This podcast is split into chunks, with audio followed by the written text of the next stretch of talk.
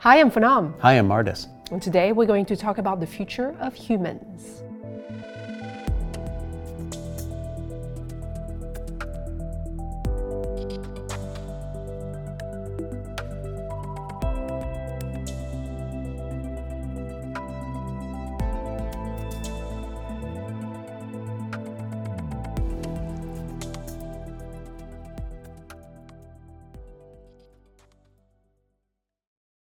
We're going to be 10 billion people by 2058.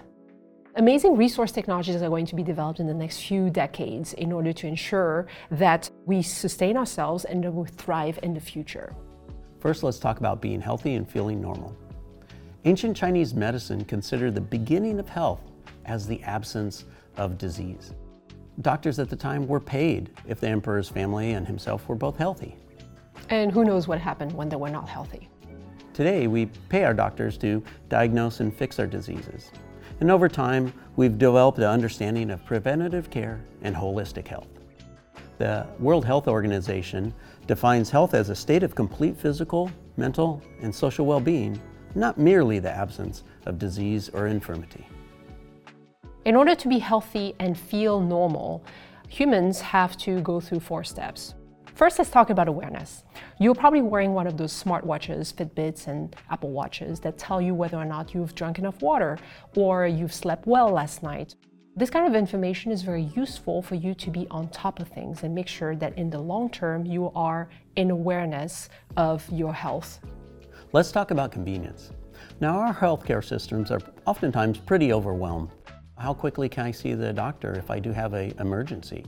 Sometimes we have to travel hours in remote locations, maybe it's even days. What happens when we introduce technologies that help diagnose these conditions remotely? This is called telemedicine.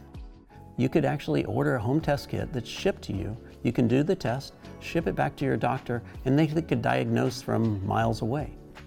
The next level of telemedicine is like what we see in the PillBot.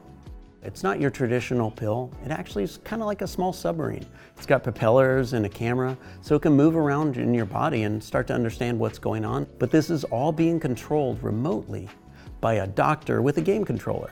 They can start to prescribe the right actions. Do they need to come into the hospital immediately, or do they need to take a drug? This is the future of telemedicine. The future of being healthy and feeling normal is about empowerment. Nobody wants to depend on a family member or caretakers to open a box or use a product. What we really want to do is to bring normalcy and independence to the people who otherwise wouldn't have it.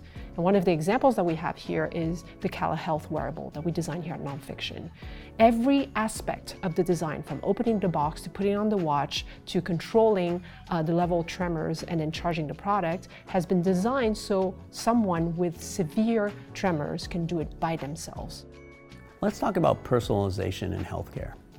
We think about closed loop systems, and we've certainly designed a number of them here at Nonfiction. In closed loop systems, we use wearables or sensors of some type, oftentimes an implant, to gather data about your body. And in real time, that data is fed back to a device that helps to support your health or your performance. The ultimate in personalization is what we call CRISPR technology. Now imagine if you've inherited a disease, doctors can go in and they can slice the DNA, replace the unhealthy genes with healthy genes, and potentially eliminate disease altogether. All of this puts on the table the idea of nature versus nurture. What if the future of human health was nature working together with nurture?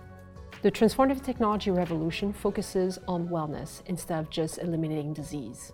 People are feeling empowered because they can do something about their own health.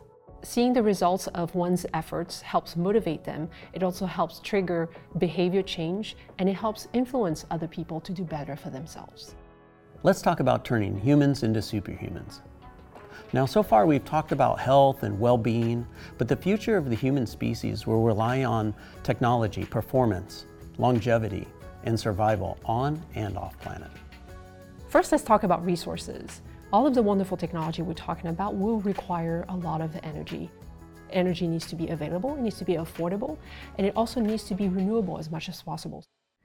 Next, we're going to talk about nutrition. You've probably heard the expression, you are what you eat. If you eat healthy food, you're more likely to stay healthy the rest of your life. If you eat bad food every day, you will see the consequences of that later in life with diabetes, obesity. As we grow in population on this planet, we want to make sure that every single person has access to that nutrition.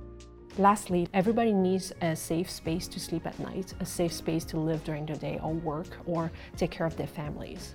But once in a while, nature or climate change changes our plan. We need to make sure that the infrastructure is strong enough to prevent us from disaster. Turning humans into superhumans will require a lot of technology. Medications as we use them today, we ingest a pill and it's spread throughout the entire body. Now this is, opens the door for a lot of side effects. The future of medicine is hyper-targeted. We're only affecting the area of the body that has the disease and letting everything else exist normally.